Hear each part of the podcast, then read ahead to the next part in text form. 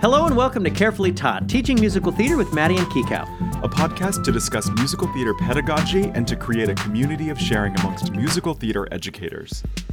Feel free to email us at carefullytaughtpodcast at gmail.com or follow us on Instagram at Carefully Taught Podcast. This marks the very end of our first semester, and we would like to take this opportunity to thank all of our guests and all of our listening listeners for joining us. On our last episode, we talked to Mundo Baleos Jr. and Kyle Montgomery, two powerful people finishing up different stages of their own education and have eyes on teaching musical theater. And as I said before that episode, I left so inspired. Just it was lovely, so lovely to get to know both of them. So lovely, so exciting. Both uh, seem to be really interested in bringing what makes them unique in their own identity into the classroom so that they can inspire uh, other musical theater, future musical theater practitioners. And as Kyle said, he is available, or actually will be available at the end of his at the end of his time right. at SDSU. I love that. I mean, part of what we do is to some degree selling, you know, ourselves, like putting ourselves out there. And I actually love that he um, kept mentioning his Yeah, that was contact hilarious. information. Yeah. it was hilarious. So, on today's episode, this is the second part of our two part series where we have shifted our focus to the musical theater educators of tomorrow. And we have two more incredible individuals poised to make an impact in the next chapter of our industry story Katie O'Halloran and Vin Nguyen. Now, um, you were f- made familiar to Katie via Instagram, right? Yeah, she came up as like a recommended friend that I should follow uh, because we had some mutual friends. And she was actually a recommendation, a, a recommended resource that I had made earlier uh, in a previous episode. I just find her super inspiring. Um, I know we talk about it in the episode, but what is her handle so that people can find her easily? It's Katie O'Halloran Directs, um, and I'm pretty sure that that's what it is on both Instagram and TikTok. But Yeah. she she does a lot of direct address to the camera. That is just she says the most profound and inspiring things about how to teach theater, acting, and musical theater. and in a very short way i think that that's what's interesting is that it's it's these short little clips of inspiring information so it's not like you're sitting there needing to you know wade through hours of information she's just like here it is She doesn't do a one hour podcast like some people. She Right. basically sums it up in less than a minute. and then Vin comes to us. Um, you know, we both collaborate with with him in uh, with MTEA, Musical Theater Educators Alliance, um, and also he is a graduate of SDSU's MFA program, and um, happens to be from San Jose, which is where I'm from as well. So we, he is somebody that we have um, have been following, and and has just completed his first semester at San Jose State University. Yeah, yeah. So he's a fellow Californian like me too. And um, I actually had him uh, because he also works as a diversity, equity, and inclusion consultant. Um, I actually had him come and speak to my students last year. I just love Vin. He has become one of those people that um, you know I text you know quite often with thoughts or articles that I found interesting, and and I just I just think he's the best and says some wonderful things. Um, I'm super excited to share both of these people with our listeners. Yes, so please enjoy part two of So You Want to Be a Musical Theater Teacher? How'd, how'd I do? really, really nice. My name is Katie O'Halloran. I'm originally from Minneapolis, Minnesota. Um, I went to the Boston Conservatory, got a BFA in musical theater, um, and then pretty early on in my training realized I wanted to be a director rather than um, an actor. Uh, stayed in the program. So thankful I did because I learned so much about music and movement and how to communicate with actors. Um, and then just recently graduated from uh, an MFA directing course in Dublin, Ireland. So that's where I'm chatting with you from now. Amazing. Oh my gosh.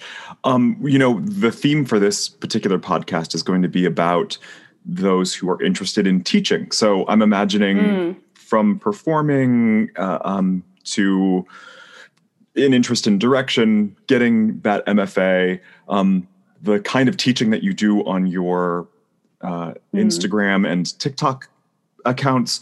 Um, what what does that look like for you? What what is your interest in teaching? Yeah, so um, I work with acting students from you know people who are quite young who've maybe never done theater at all in their lives to people auditioning for you know wicked on broadway um, i work on a lot of shakespeare a lot of classical stuff but i also work with a lot of musical theater performers just on clarifying their audition or performance pieces. Um, and kind of my my my thing i guess is trying to make acting coaching um, a really positive and constructive experience um, and trying to remove any little threads of trauma that may have seeped into past theater training experiences that that students may have had. So i try to just make it the most positive experience possible. Um, and that's kind of what i try to convey on my on my tiktok and instagram and all of that. But um, that's that's what i prioritize really well, and and um, you know, you're saying that in a sort of passive way, but from from an outsider who follows you on Instagram, you know, this is something you are an advocate for student actors, actors, uh, regardless of where they're at in their lifelong studentship. Um, and it's definitely what got my attention when you popped up as a suggested person for me to follow on on Instagram, and and uh, because it's not just that like oh this should be positive, but you seem to really prioritize actors setting their own boundaries, actors advocating for themselves, and I'm curious where that comes from. Um, if you could talk a little bit about how you got to that place of advocacy. Yeah, so I think, you know, unfortunately, it comes from going through theater training that was quite traumatic for for myself. Um, it also comes from watching educators coach fellow actors on monologues or songs and witnessing educators using past trauma from students' lives and lived experiences and saying, okay, use that to get this this performance, this product that we want to get out of you.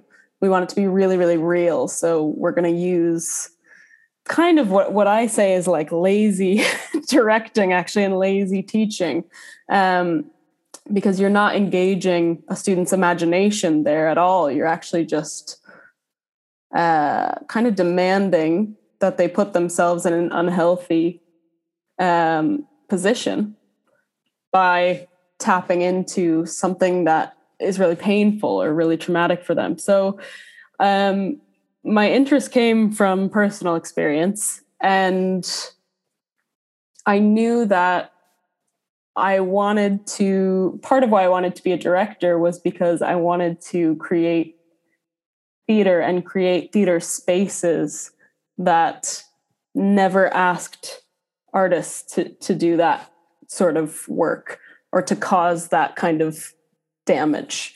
Um, and I think more and more people are aware of it and, and um, working in this way all the time. Uh, but I just really, I really thought it was was an issue. The arts are hard enough as it is. I don't think we need to be tapping into trauma on a on a daily basis. And i'm as you're saying like i'm very very passionate about that. So. Are you noticing a difference in the response as you were training in this way? Do you find that actors or students that you're working with respond positively to this approach?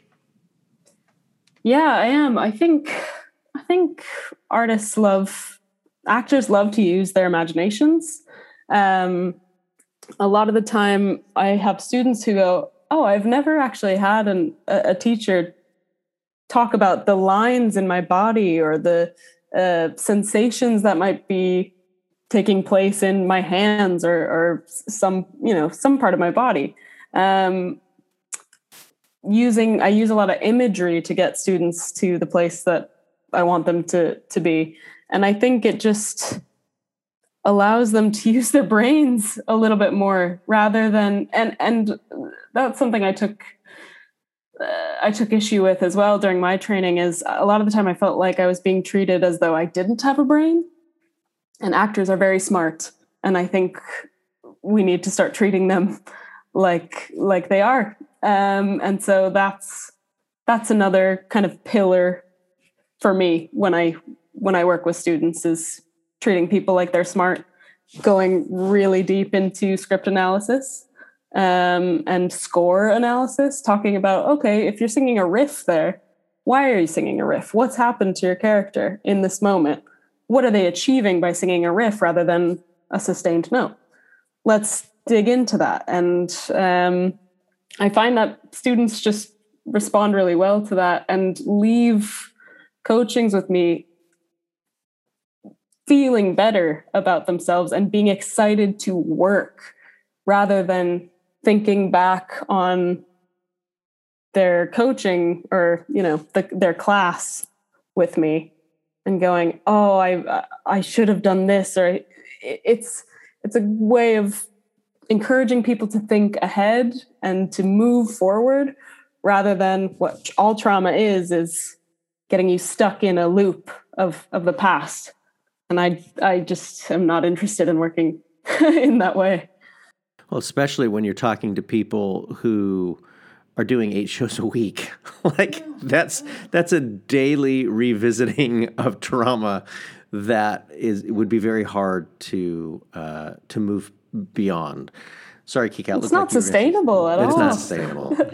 I was just going to ask, you know, this it almost seems like a silly question to ask, but because you do so many coachings um, online or mm. you know on Zoom or I, am just wondering what what um, advice you could give um, to kind of keep that area fresh. I, I find that a lot of teachers when they're reaching out to me are like, oh, I just can't do another virtual whatever. Mm. So just curious to know if you have any like fun tips or tricks. How to keep um, Zoom coachings fresh? Sure. Yeah. Or or anything else you want to comment about it because I that's primarily where you're coaching a lot of students, right?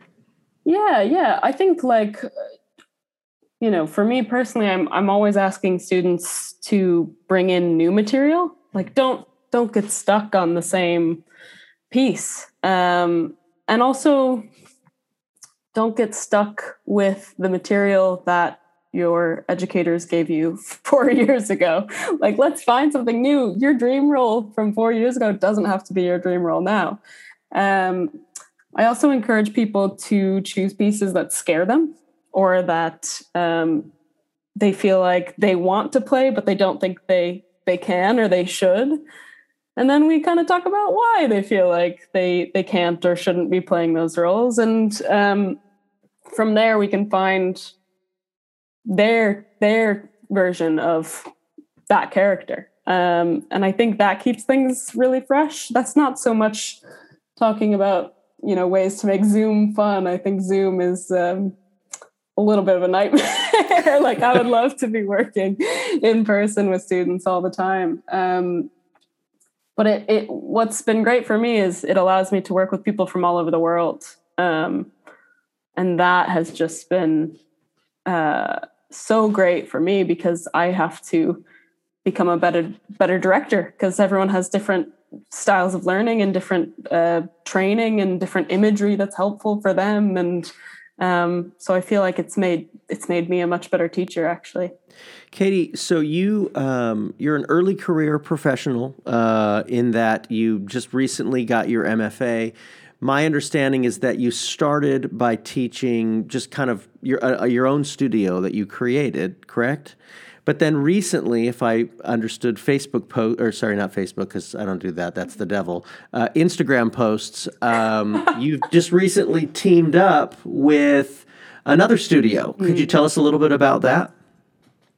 Yeah. So um, I just recently became the resident acting coach for EKM Vocal Studio, which is a studio that was started by Emily Kristen Morris, who is a fantastic voice, voice teacher.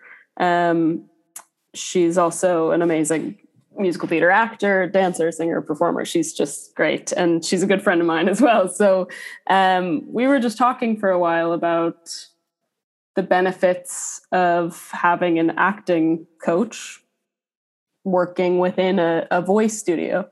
Um, and so she decided to take me on, and I've been working with a few of her students, and it's been really great. I like um, I like going back to musical theater. Actually, I was kind of out of it for for a while, just as I was getting my MFA, and um, I worked for two years in Minneapolis after undergrad, um, and performed a little bit as a musical theater actor, but um, didn't do a lot of direction with with musical theater performers. So it's been really nice actually to get back to you know my roots and and and coach people on these songs that I love so much. So had a good time. you know, we often talk on this podcast about um, what's happening in the world, what's happening in the industry, and I think your uh, maybe for the lack of a better way to put it, your your ministry regarding you know training is is so clear and so inspiring. And I'm just wondering if you have um, other messages or things that you're imagining can make real shifts in mm. the next generation of, of educators and in students. Yeah, I think um, I think for me now working with students. Inside there are days where i'm like this is so bizarre that i have that i have students. I feel like i i you know was sitting in my classrooms learning how to be a musical theater performer like yesterday. Um but i think what i wish i had more of in my training experience was um a separation between myself and the characters I was asked to play. Um, I wish there was more of an emphasis on cooling down when it comes to acting. I think we talk a lot about cooling down, you know, stretching after after a dance class, um, warming or cooling down vocally. But a lot of the time, if you're playing a character that maybe there are some aspects of that character that are that are triggering or that are heavy or that remind you of something from your personal life. We don't get a lot of training on how to exit that character and that world and that weight actually. Um, and i really wish there was more of a focus on on that because I, I think that will make things more sustainable for actors. Um, and I think too, like it's not your job to take the burden that a character has to bear home with you. You have enough burdens as a person. Um, and I think sometimes I felt like I was viewed as a as a product more often than I was viewed as as a person and an artist. And uh, I like to approach my work seeing the person and seeing the artist and pushing creativity rather than pushing this idea of perfection and tradition and type. I'm a little anti all that. so some people would disagree with me, but um, yeah, I like to focus on the person. That is really great. Um, I would love just so that people have the opportunity to find you, just as as we found you, for you to share your Instagram handle or how people can reach out to you or or find you through the studio. Um, and then I'd also love if you had um, any recommendations um, for other people to find. So yeah, yeah, go ahead and give us that information. Yeah. Um, so I'm on Instagram and TikTok. Um, at Katie O'Halloran Directs. Um, and that's kind of just where all of my TikToks live, all my vocal movement, um, character development sort of tips are there. Um, quite a bit on how to make the process less traumatic for yourself as well. Um, and then I suppose like recommendations, I got I got very into researching trauma after going through a BFA program. So I listened to a podcast called the Trauma Therapist Podcast. Um, there's a book called The Body Keeps the Score, which was really helpful for me. Katie, truly though, you are such an inspiration. I love talking with you. I wish that we had like weekly coffee together because I just I love the way that you think of uh, training musical theater and and theater people um, in a way mm. that is healthy, that is sustainable, and um, I just feel like you know uh, I, I, learn a lot from hearing you speak. You're one of my favorite Instagram follows that I have, and um, I'm just really glad that we were able. Because with the time change, it wasn't super easy because you've got a pretty busy schedule. But I'm really happy that we were good. able to find a time to to do this together. Yeah, thanks so much for having me. I appreciate it. Great. So Katie O'Halloran directs. Follow her so, so excited about our next guest. One of my favorite people. Uh, I get to work with Vin on the Musical Theater Educators Alliance uh, Executive Committee. Um, and, well, Vin, why don't you just start off by telling us a little bit about yourself? Sure. Hi, my name is Vin G. Nguyen. Uh, I am currently the manager of family and youth programs at Montalvo Art Center, and I teach adjunct at San Jose State University here in San Jose, California. Um, my name, my pronouns are he, him, his, and I, like I said, I live in San Jose, California, which is Ohlone native land. Um, and that's kind of where I am right now. I, I do directing part time here, community theater, regional theater uh, in the Bay Area, and it's a great place to be. Amazing. And I, I don't know if our listeners know this, but I am also from San Jose. So you know that you know, we've connected about that, but just even hearing those words, I'm like, oh, I miss home. Um, so uh, you described um, being an adjunct teacher, directing, you know, um, there's so many roles that you're currently playing. Um, and and all of that to some degree involves some level of teaching in each of these spaces that you're in. And I would love for you to just tell us what inspired you to teach or how you see teaching in your day-to-day life. Sure. I've always been a teacher. I as, as far as i can remember i kind of got thrown into it because i was teaching when i i went to san jose state as well so it was nice to come back as an alumni. Um, and the department has been overwhelmingly kind and supportive and encouraging in my process of coming back and uh, teaching there now which is great. Um, but I, I, I went to school for musical theater, and uh, my other major is hospitality and recreation. So I came out of undergrad kind of in that limbo land of like, should I really pursue the arts or should I, you know? Um, and I ended up teaching a lot. I taught a lot of dance classes for little children, and eventually, uh, and then I also worked in um, the hotel industry because that was what I studied. That was what I majored in and I was fine. I was doing fine. I was thriving. I was happy. But there was a little bit of me that says I, I still need more of the arts in my life. And um, went back and did a little soul searching and wanted to be a teacher because I feel like that would be the way for me to find my way back into the art. So I became um, very luckily became a um, drama teacher at a, an elementary school and i ran ran that program for two years before i got into grad school and went got my mfa in musical theater at san diego state just like kikau did. And uh, i think i actually reached out to you kikau in the in that process and just like hey what's up? Any pointers?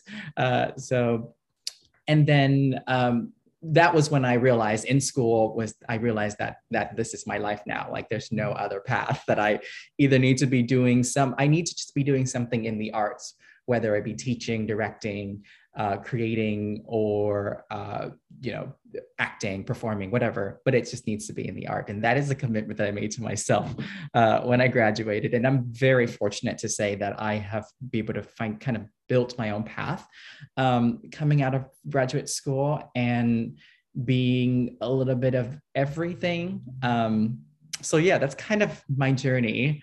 Kind of long-winded there, but uh, but that's where we landed. So is this the is this the end of your first semester as an adjunct at San Jose State? Have you have you taught there multiple semesters? I I can't quite remember. Yeah, this you're right. This is my very first semester as an adjunct professor at San Jose State. Before that, I have directed as a guest artist for several other adjunct, you know, at, slash adjunct, uh, but more of an independent contractor for a few educational institutions, a few colleges locally. But this was my first semester at San Jose State. Such a perfect semester to just walk onto a university campus and try to figure out what the heck to do. it was it was challenging. I think a lot of the students are holding back from taking a lot of my students telling me they were holding back on taking an in-person class so that this they can just come back because they don't want to take an acting class um, online which I don't blame them. So it was a really kind of uh, try and error kind of semester for me, being completely brand new, and also uh, trying to figure out like how much in person do we want to meet, and how much is that. Um, and again, the support from the department um, was phenomenal in in providing me with what I need to succeed, and um, you know. Uh, the mentorship that that was provided was invaluable. I know we approach this from the educator's point of view, but what did you learn yourself this semester? What what lessons have you learned? Maybe maybe one takeaway from from this time that a new teacher listening to our podcast would go, "Oh gosh, that's so great! I'm so glad to hear that." Great, I have the perfect answer. Uh, and along with teaching this semester i because of my day job my full-time job as an arts administrator um, it was overwhelming. And then on top of that directing a show outside. I'm doing company right now. So uh, i had to multiple times sit myself down and say it's okay not to have all the answers right now and I think that was the biggest piece of advice that I've gotten from various people. Susanna Vaughn told me that, my one of my cohorts from, uh, and I cherish her very much for that. Uh, just that, you know, the I taught voice and movement this semester, um, and I have never taught that class before. And so it was daunting coming into a brand new institution. Well, uh, you know, the first time teaching there, but also um, a new course that I have not taught um, and just kind of scrambling along. And you know you, you get the course content a week before. I got access to my classes a couple of days before term start. So um, it was very frantic but just just know that you have time that you know and and the greatest thing about that is that because i was planning my classes as i was going along i was i was able to tailor it to best serve my students. And i think they all were very appreciative of that. Um, you know they i realized we had more movers. We had more you know so we catered the class. I did a dance unit uh, for them and they loved it. That so you know they're that was one of the greatest things that came out of that struggle was being able to adjust and and kind of adapt on the fly because I had the luxury of doing so. Um, and so I, I, just submitted my grades. So uh, yeah, it was a very fruitful semester, very rewarding experience for me as well. And next semester I'll be teaching musical theater. So I'm super thrilled. So that's a perfect transition because your your MFA is in musical theater. You are teaching musical theater next semester. I'm really curious to hear from you and from your perspective. You know, what are you hoping to do with your musical theater curriculum uh, that is unique to you, or what? What I mean, what do you? What holes are you looking to fill in the you know in the gaps in the tr- traditional musical theater curriculum? How are how are you going to do things differently? Um, well, our musical theater program is very, very young. Um, I think we're we have a minor right now, and we're trying to grow it into a BA or a BFA in the future. Um, so I I don't know if I'm the best person to talk to about that, but it's very in its infancy stage. So um, we have one class, but it's repeatable. Uh, so I right now I'm just trying to get again tailoring it to my students is I feel like my one of my stronger points as a as a professor as a teacher in general um, is I I'm I was able to adapt to what teach what's in front of you right I think um, that was one another big lesson that I learned is that you have all this great content and you plan your choreography and you plan your lessons and then you come in the class is completely different you have um, and and I think that also helps me serve the students who are from marginalized communities. Um, one of the nice compliment that I got from one of my students was that that you looked like me. I have a professor that looked like me, or I have a professor that's close to my age that understands what I'm going through, the struggles that I'm going through. I do a lot of check-ins with my students. Um, I try to do like a self-care day. I think mental health is incredibly important and it's not addressed a lot. A lot of times in, in educational institutions, we teach students how to uh, produce art or you know how to produce a character and show and and and but we don't teach them how to sustain it you know if they get to a level where they're lucky enough to do this eight times a week but there's no self-care that is taught and they just kind of have to figure that out on their own.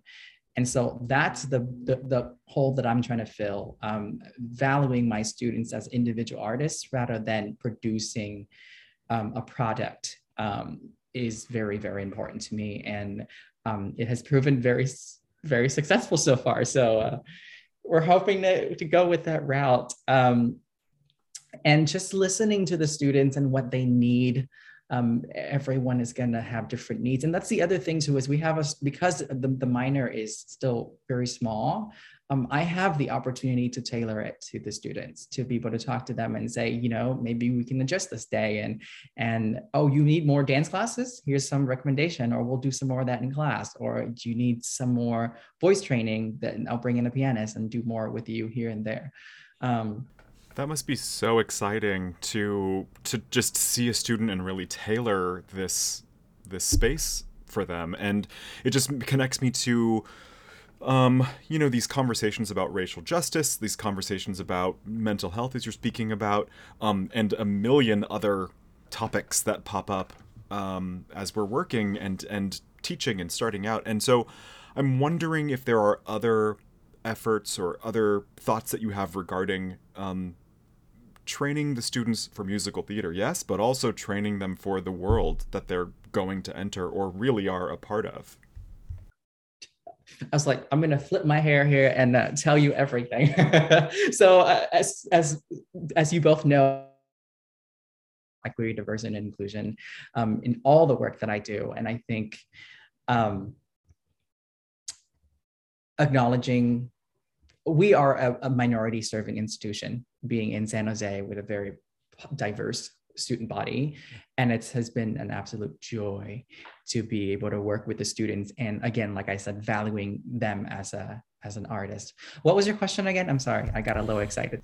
No you're so good. It, it really was i i wanted the the listeners to hear your passion. I know that this is an area that that brings you joy brings you passion and um or that i have seen passion from you. And and yeah just it's that idea of of course we are teaching we're serving our students but there's just another layer that has now a part of this that we have to consider. So you mentioned mental health you mentioned um, some other things. I just wanted you to speak speak freely about this topic. I got it. Uh, so we, we were talking i can give you an example. Um, i hold a little bit of space every day for announcements for to discuss what's happening in the industry right now. And i think it's a great opportunity to connect to your students but also to train them to be more socially responsible artists. Um, you're both nodding. Yes. I, I, think that that piece is incredibly important as part of my teaching philosophy. Uh, we're not just creating you know manufacture students and artists, even artists at that level, but uh, that that they're going to create some good with their art, and by exposing them or um, giving them the awareness of the things that are happening right now. Um, a lot of times, I try to pose a question. Um, and and see how they respond. And i'm i without even my influence without even my point of view or my my judgment or whatever. And they've all came up with brilliant brilliant responses that i am in of. Um, I think I read to them the New York Times article about the changes that are that Broadway is making in all these shows in response to the Black Lives Matter movement, right? Lion King and Book of Mormon and um, uh, Jagged Little Pill. Um, all these things are making little tweaks here and there, and just reminding. I think the biggest thing that came out of that conversation with my students that I remember was that Broadway is not frozen anymore, right? Like there's still th- th- like we can go back and change things to make this industry and this world more inclusive and welcoming and um and and that was a changing point for a lot of them to be like oh the industry is malleable. The industry is taking notice. The industry is you know because they need to. We need to to be able to survive right? And and so i think that's one of the beauty thing beautiful things about it is that having that dialogue with your students and we talked about a lot of local things that are happening in the bay area as well. As you know we're incredibly vibrant and diverse and we're very vocal when it comes to social justice. Um, and i was involved in um, a case with a theater company locally, and um, uh, some of my students were actually worked directly with that theater company. So it was very, it was a, um, you know, it, it was a very sensitive topic and very personal to all of us, uh, to the ones that are involved, and kind of. Um, and they look to me. They look to me for answers. What do I do? I'm caught in between like, and look it up and here's my professor and here's the, the theater and the, you know and so um, and i kind of i address it with um, with grace and kindness and kind of give them the options of like this is how i see it and but i leave that to you. I leave that to you to make the choice. I know you're an emotional and intelligent um, human being that will make the right choice for yourself. You know it might seem like everything is in a bubble right now but in the grand scheme of things it's it's going to be a very small things and what you do now uh, will determine who you are as an artist you know um, and it's it's just been been very very that's part i did not expect to come with the job. And it's it's been very rewarding to be able to offer that piece to my students this semester. That's amazing. And what an amazing position to be in where you are literally quoted in the san francisco newspaper about a topic about a theater and your students have a personal connection with that theater uh, wow. Um, so you wear a lot of hats. I mean, you you teach a class or two at San Jose. You've got what you call your quote unquote day job. You direct. You still you act. You you are a, a DEI consultant.